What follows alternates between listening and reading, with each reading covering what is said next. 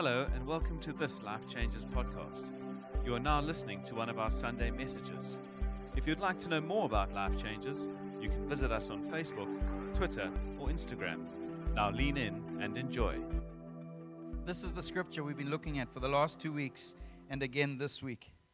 It's a command to God's people to break camp, to move, to take the hill country, and to go into the things that He's called them to. And they've come from slavery under Pharaoh's rule in chains as a people beaten, whipped, and bruised. And God takes them out of slavery through the plagues, through the sea. They walk through a sea. And yet they get into the middle zone, this wilderness they were never meant to be forever. God speaks and says, I want you in the promised land, a land flowing with milk and honey. And they get stuck. Because in that land there are enemies. In that land there are challenges. In that land there are things still to be overcome. And they thought, well, we're comfortable in the desert. And so they got comfortable. I preached last week in the morning about getting stuck in the slow lounge, how we can do life. When we go to the airport and we get love the slow lounge, but actually we're meant to be on the airplanes that are going to destinations. We get stuck sometimes in the places of comfort that we think we are safe and comfortable. But God's calling us to more. And where the series has come from is as a church, God is calling us to more. To be brutally honest, five years ago when we moved to Cape Town, there was no dream of city plants or multiple plants. I didn't even know you could do that stuff. I'm still not sure you can. But God is reaching people. And as long as God is reaching, and I point to the wall because we're not that bright, so we remind ourselves, we put it on the wall, reach far. That means reach those people who are far from Christ. And sometimes they're going to be far from us too. So we're going to reach and we're going to extend and we're going to pioneer and we're going to take risks because I honestly believe if the church aren't doing things that could fail, we're not stepping into faith. And as God calls us to more of these things, He's challenging us. He's saying, actually, I'm calling you to step out and to step into the more that I have for you. I'm calling you to break camp, which means to pick up some tent pegs that are deep, deep in the ground because you got comfortable camping, but I want you in a promised land, not a land where more water dripples from a rock. I want you in a land where milk and honey flow.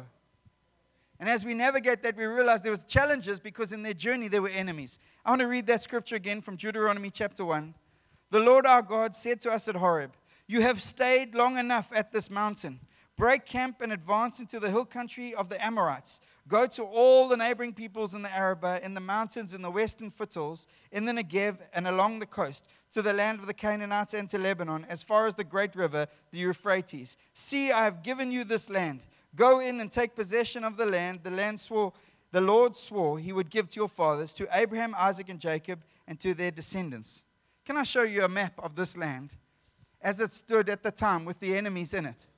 It's not a massive piece of real estate, actually. It's this real estate that has always been fought for, that has always seemingly been precious. Nations have fought for it, and to this day, it's still a hotspot of land and territory that seems to be a fight for it. At the time, God said, I want you in that land, but there existed these challenges. And maybe your eyesight's not great. I'll read it to you. They look like Hittites, Amorites, Canaanites, Hivites, Perizzites, Can- and, and all these ites. These ites are hanging out in this land. And God's people look and they say, Well, we look back and God has done wonders, but we look forward, we just see enemies. And they have a challenge. And the challenge is this they worship a God of wonders, but they are struggling to see and understand that God has called them to be a people who step into wonders with Him. That he, they would be a people through whom God would do wonders. And as we navigate this, we understand that in every journey, and even faith decisions like baptism, there is a journey beyond that point to Megan and Cameron.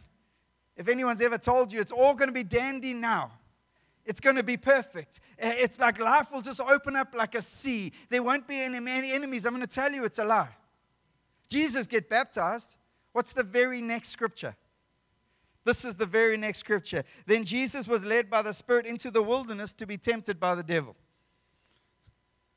not saying that's your journey, just relax. But there are challenges. And there will be enemies to face. Why? Because he wants to partner with us, not just in him doing miracles where we are the bystanders. He pulls us into his story.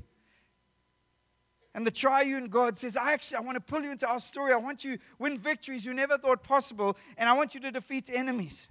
I want to tell you some differences between being in the wilderness and being in the promised land. The first one is this in the wilderness, we're survivors who are okay with just enough. Just enough. If I just get enough water from this rock. So Moses claps the rock the first time, supposed to speak to it the next time, but water comes from a rock. If we just get enough manna for the day, if we just get they get used to just enough. No, survivors are good at just enough. And I'm telling you, in this world and often in the church, there's a symptom and a challenge of just enough reality. And God is faithful. And you know, God did miracles to give them just enough, but He never called them to stay there. There's a stepping into understanding that we are sons and daughters of the living God. And actually, we aren't just passing through. These survivors got used to, well, we're far too bad. If we just pass through this test, on the other side of this test, there's a breakthrough. Now, sons understand we don't just pass through, we occupy. We take territory and we stake it for the kingdom of God, whether it's the darkness of our city or the darkness of my heart. There's territory to take, and it looks like a map sometimes, but actually, in reality, it's mostly my heart. It's mostly my heart. And there's a battle for that territory precious territory. Secondly, we live in the wilderness, and it's meant to be this preparation zone where we're going through and we're learning what it is to follow a cloud by day, a pillar of fire by night. We're learning to follow God and His ways, we're learning to trust Him. But in the promised land, we're no longer in preparation. We are part of a story that occupies the land and sees victory for the kingdom of God. And I'm telling you, you just need to look at history that it's easier to take land than it is to occupy it after you've taken it. Just look at the political systems of our age and the nations that have freedom has been fought for, and yet nations have tried to occupy and govern and lead those nations into freedom. It's not an easy job, but it's our mandate. Yours and mine. Not just the privilege of a pastor, but every son and daughter of the living God. And in the wilderness, we get used to calling on God, and in the wilderness was a land of miracles of provision, and we learn that God is a provider. It's an incredible lesson to learn. And God gave them manna and He gave them water and He gave them everything they needed. And somehow their clothes went through a whole generation and God sustained them. But in the promised land, God wants to take them to a land that just isn't a land where they would learn of the miracles of provision. They would enter a land of miracles, where the king of miracles, the waymaker, moves his hand and we step into more and more and we believe for life, for freedom, for joy in every situation, in every context. And all of this and the only difference between that wilderness position and stepping into this story of occupying the land is a simple thing called faith. A simple thing that pleases God, Hebrews tells us. The only thing that pleases God. The only thing we can bring. And we don't need a lot. The Bible says a mustard seed of faith challenges us. See, in our lives, the promises of God require that the giants and the enemies in our lives are defeated. And I want to present to you tonight the seven enemies that they had to face in their journey when they ultimately went in with Joshua, laid out in Numbers chapter 7. Can you read with me, please? When the Lord your God brings you into the land you are entering to possess and drives out before you many nations the Hittites, the Girgashites, Amorites, Canaanites, Perizzites, Hivites, and Jebusites, seven nations larger and stronger than you and when the Lord your God has delivered them over to you and you have defeated them, then you must destroy them totally. Make no treaty with them and show them no mercy. Do not intermarry with them. Do not give your daughter to their sons or take their daughters for your sons, for they will turn your children away from following me to serve other gods. And the Lord's anger will burn against you and will quickly destroy you.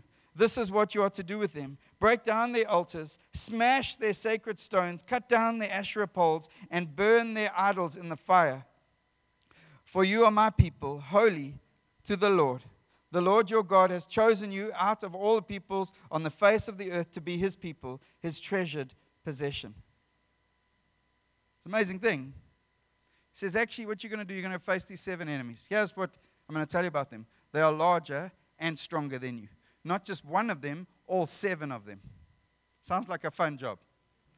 Sounds like that's a story. And, and then, but it says this God won't just, He will deliver them to you, and then you must destroy them. Does that sound like the deal you bought into in Christianity? Didn't you think He would deliver them, destroy them, put them in a box, send them away, do all the dirty work? And this scripture tells us no, actually, they're these enemies. He's going to deliver them to you on a plate, but He's calling us to destroy them. He's calling us to then take down the Asherah poles, take down the places of worship in that story, and destroy them so that they no longer exist. These enemies who occupied the land and the territory. And I would present to you tonight that these Aaron enemies in this territory aren't just some land we're called to take. We often, this isn't a picture of the city or the city and the enemies and no, they are, but they don't exist there. They're in our hearts now. They steal, they limit, and make small the stories of the kingdom of God and God's children as we get caught up and overwhelmed by these areas. And as you look at these guys, the Hittites, the Girgashites, the Amorites, I want to tell you that these names are chosen not just because that's how they came out. In those days and in ancient times, names for people groups or individuals would be chosen because of character traits, because of traditions, because of things they would do as communities and how they demonstrated themselves to others. They were named because of that. And I want to say, as we look at these things, I want to present seven enemies that aren't distant anymore, that aren't in a foreign land, that attack each and every heart each and every day. The first one are called the Hittites. Maybe you recognize these ones. The Hittites, um, they, they literally, the name literally means terror. Their waging war was one that started well before the battle even started. They would put terror and fear into their enemy. They would put the heads of scouts on pillars and, and label them out so that the enemy that they would fight at that time was so fearful by the time battle came that they would be crippled with fear and terror. It's a, they, they were a fierce nation that brought terror into the hearts of their enemies, and they would keep doing this. Why do you think when ultimately God's people went in with Joshua, the word to Joshua over and over again was be strong and courageous? Be strong and very courageous. Be strong and very courageous. Why? Because there was an enemy that put fear into the hearts of men. Why? When those 12 spies went into the land, 10 mighty warriors come back. Oh, we can't do this. Uh, there's milk and there's honey and there's all sorts of things and there's fruit, but we, we can't do this. Why? Because there was an enemy called fear. Why is it that marriages get stuck sometimes? Because there's an enemy called fear that if I have that conversation or I touch that sensitive area of our marriage and relationship or I speak into that thing or that it might fall apart and fear starts to grip. Why is it that, that Christian people who God called and convicted to lead in areas and marketplaces and start businesses, all of a sudden the, the situation becomes overwhelming? Because there's an enemy called fear, and it's not a Hittite, some foreign land, it's in my heart, and he wants to shout. And he keeps shouting. And he keeps using the same tactics generations and thousands of years later to us. But there's land to take. What about the Girgashites? The, and these enemies, they mean dwellers of the clay, dwellers of the marsh, compromise, or living in gray areas. That's what the name means. And these enemies, they were masters in compromise and bringing discouragement to God's people. And the challenge is the enemy can't draw you into condemnation or discouragement. He'll just bring compromise into your story so we don't move. We get stuck in the mud. It's the same story with David. David, God's mighty king, this mighty warrior who defeated Goliath. I think if you defeated Goliath, you run into battle like the boss. You don't even kit up, you're just like, shh, I'm here. I'm the guy that deleted Goliath. And the other oaks run. But that same warrior got to a place in his life where compromise entered and apathy entered his story. And while his army fought on the battlefield, he went home and took a holiday he allowed apathy to dictate his story. And while he sat on that balcony, opportunity arose for chaos, and chaos invaded. Chaos is never far. Compromise opens the door. It's an enemy. That's not thousands of years ago. It's very much in my heart and your heart. What about the Amorites? And the Amorites made their home in the air of the mountains, high up in the mountains. They, they, the Amori is a word that means to do with publicity. They loved being known as this exclusive people high up in the mountains that no one could touch them, they were beyond reach. Sound a little bit like our world, where it's all about publicity, it's about the name you have, the esteem you have, and pride starts to enter in. There's an enemy, and it's not. We sometimes like to talk these Bible stories like there's a physical enemy coming to our door, so we're waiting at our door, and I'm telling you, most of the time it's already inside and the decisions we make and the way we put our trust in Jesus and the way we go on the journey and enter into the land, He says, I'm calling you. I will deliver those enemies to you. I will deliver fear to you. I will deliver compromise to you. I will deliver apathy to you. I will deliver pride to you, but you have to destroy it. Is this making sense to you? I, I look at these enemies and I realize Psalm 1, 103 says, The wicked boasts of his heart's desire. He blesses the greedy and renounces the Lord. Psalm 94 says, Self and God cannot both sit on the throne. The workers of iniquity boast in themselves. There's one throne, and it's not for me. And the decisions that determine who occupies that little territory that on a map is this big, but in my life is this big, is how I deal with these enemies. What about the Canaanites? And the Canaanites meant merchants who humiliate. And Canaan is this land that was on the seashore. They, they were masters in trade. They had all sorts of cultures. There was um, all sorts of mixed cultures going on, but that mix resulted in success, and people would go there to achieve success and to see financial gain and growth. And I think for us today, this enemy looks like materialism. It's never far from our hearts. And whether you have millions in the bank or you've got nothing in the bank, there's a desire for more. There's the desire, and you just need to see the lotto line on the lotto day. Everyone's desperate. It's not just economic recession times, it's the promise that on the other side of material wealth or material happiness, there is joy. And I think it's crept into the church and it looks like something that God is my one arm bandit, and as long as I worship Him, I'm going to have material health, wealth, and happiness. Hashtag blessed on my bumper plates. I'm telling you, it's too small a picture of God. Now, I'm not saying God doesn't want to prosper His people at all. I think He very much does, but what He wants to occupy first before a place in our bank accounts is a place in our hearts. And He brings, He says, I will deliver materialism to you, but you have to destroy it. What about the Perizzites? And this tribe was, they were a roaming tribe. They never bothered to build dwellings. They never bothered to build castles. They never bothered. What they would do is they would just wander around. They had no rule. They would just carry on. And, and, and as they carried on, they would steal from some, they would take from others. They had no discipline in their story. And in their no building, they had a characteristic of ill discipline or undiscipline in their story. And that's how they navigate. And they were fearful because of that fact they were unpredictable in their undiscipline. I want to tell you that there's an enemy at my door and there's an enemy at your door called discipline. I want to tell you that the other side of our discipline can be delight. That's what the Bible says obedience. Obedience leads to life. It, it's better than sacrifice. Obedience pulls us into the things of God, but we have to discipline our lives. And for me, there's one regret. I don't have many regrets in life. But I've got one big one that I got saved at a very young age and I didn't maximize the time to invest in the Word of God in my life at that age. He says, You want to know me? You want to walk into more? Well, know my Word. And all the Word guys go, Yeah, know the Word. And then he says, Know my ways. And all the Spirit guys go, I'm going to just know His ways. But we call to know both. We're called to discipline our lives to go in a pursuit of knowing His Word and His ways. And as I surrender myself to the discipline, what happens is something that actually is hard. Can I just confess as a pastor? I don't always love reading Leviticus. It doesn't excite me. It's a bit weird, and there's some stuff going on. I've got to go research to understand what's actually going on. But as I delve into these things and I see the reasons for names, I realize those enemies are at my door too. And God says, I've shown you my word, I'll show you my ways. I'll walk with you. I want to tell you one of the enemies at our door that we want to call by a name, something far off and something distant, is very much inside our house. It's called ill discipline. And it's an enemy to the forward advancing of our stories. And I am guilty.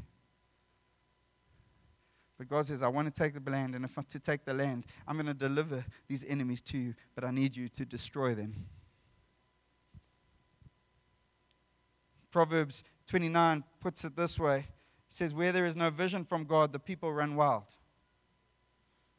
A vision from God is clarity, it requires discipline to pursue that.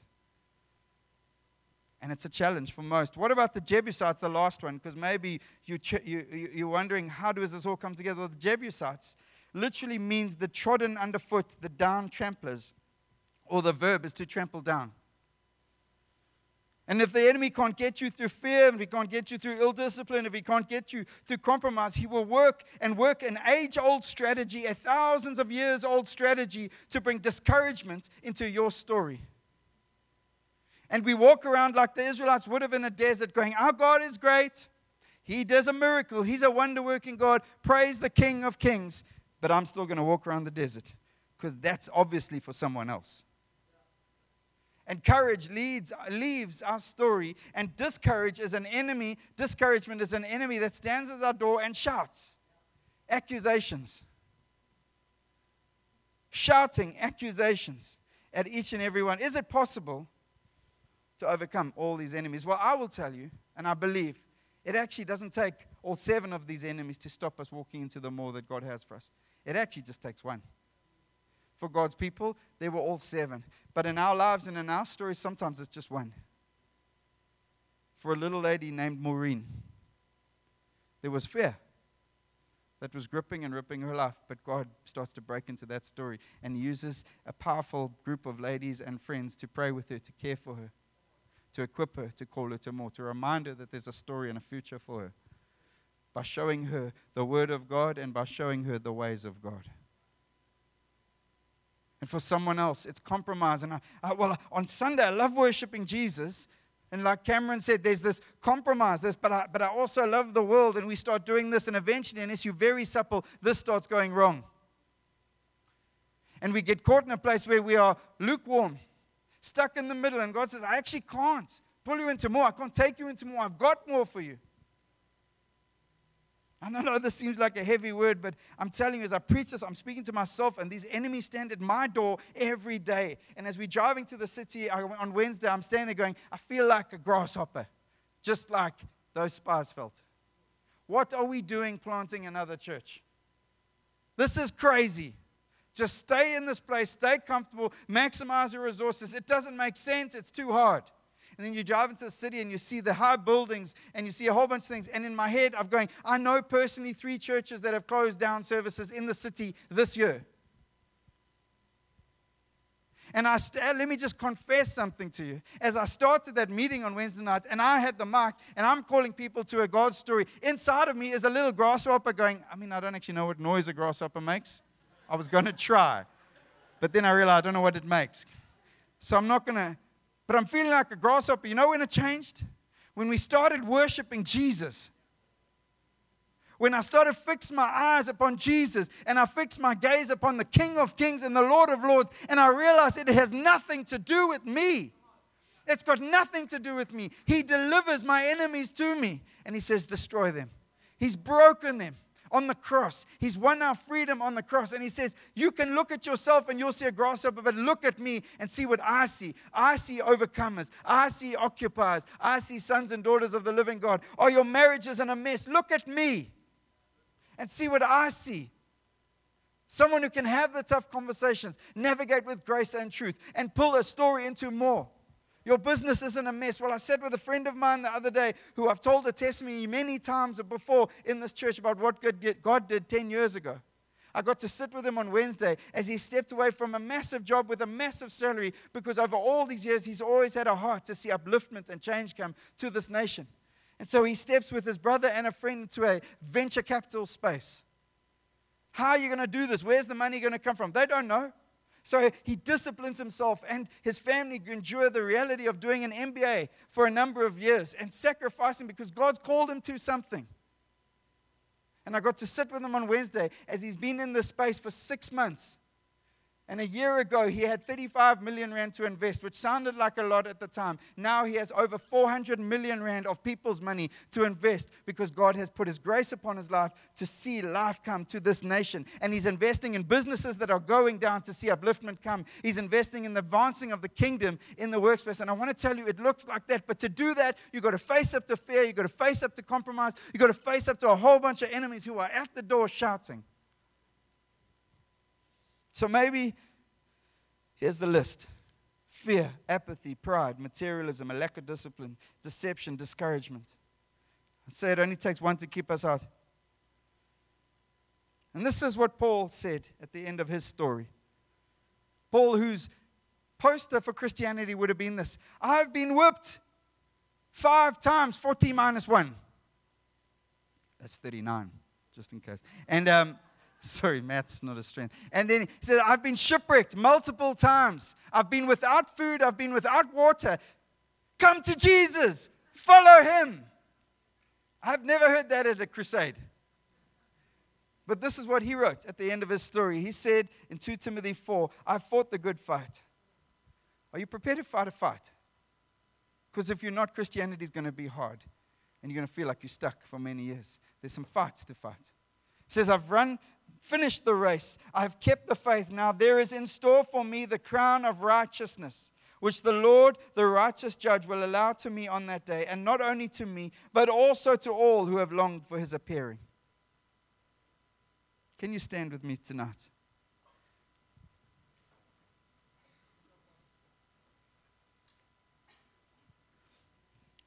God has delivered some enemies, and He's wanting to us to defeat them, destroy them. And it's not easy.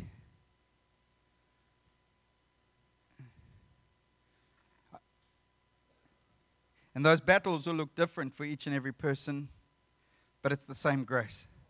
And those battle places will be different for each and every person, but it's the same King and his power. And the voice of the enemy shouting in fear or compromise or anxiety or whatever your enemy is shouting at you, God's calling you to take land. First and foremost, this land, and then to see his kingdom come to this earth. That's who we are. It's our mandate. If you don't know what your job is as a Christian, that's it. Not just to do time and get to heaven one day and go, hey, Jesus, I did time. And he'll say, oh, my servant, you don't understand what I gave you. I delivered your enemy to you on a plate. I'm not saying it'll be easy. No, that's why the word comes be strong and courageous. Can you say this with me? God wants to do miracles through me. Let me say it one more time. God wants to do miracles through me. Can you close your eyes just for a second? You see what's just happened? In that split second, the enemy started to shout in some of your minds. Said, actually, I'm fear, and I'm telling you, back down, because on that journey, you can't do it. For some of you, the enemy started reminding you of where you were last night or the thoughts you had last night. Can you say it again? God wants to do miracles through me. I'm telling you, it's one of the greatest things we as the church struggle to get. And it's because the land He wants in our hearts is often occupied by His enemies. He's saying, I want to get rid of those enemies so that my life can come. I'm going to read this list, and if any of these enemies are shouting in your life, I'd love to pray with us and for us tonight. Fear. If fear shouts at you in your door, apathy, pride, materialism, a lack of discipline or deception or discouragement. If any, any of these enemies are playing in your story to take you out, why don't you lift your hands with me? And I'd love to pray with us. I'd love to pray with us not because because we can feel better in this place. I want to pray with us because there's territory and land to occupy. There's business people called to step out in faith ventures and trust God. There's marriages that need to step into new territories of freedom and life and joy. And there are relationships that require tough conversations that the gospel and the gospel alone can heal. But it's territory we have to take. And God, as we stand here tonight in your presence, on our own steam, and in our own power, we can do nothing. And we will be overrun by our enemies. But with our God, with our King, with the Lord of all the ages and the King of kings, we can stand and we can, we can declare defeat to these voices of fear. Right now, God, where fear rules and reigns in lives and hearts, fear of safety, fear of future, fear of finances or the lack of finances, fear of relationships, whatever it is. I speak silence to that voice now. Silence to that voice now. Where compromise is a voice always at the door. If you just watered this down, if you just did a little less, if you just trusted Jesus on a Sunday, but you gave me Monday, I promise you, you'll be fine. I pray right now those voices would be silenced in every heart. I pray for my heart and I pray for our hearts, God. I pray that we would truly believe what your word says that you are a God of wonders, but you want to do wonders through your sons, sons and daughters at this time. And it's going to look like churches being planted. It's going to look like men and women going to the nations full of your spirit and power. It's going to look like young people making decisions to follow Jesus. It's going to look like many things. But ultimately, the one on the throne and Him alone will get the glory. Jesus, get all the glory. Jesus, get all the praise. Can you say it with me one more time? Will you repeat after me? The God of wonders wants to do wonders through me. And no voice that shouts at my front door will limit the promises of God over my life. We thank you, Jesus. We praise you, King. We give you glory and honor.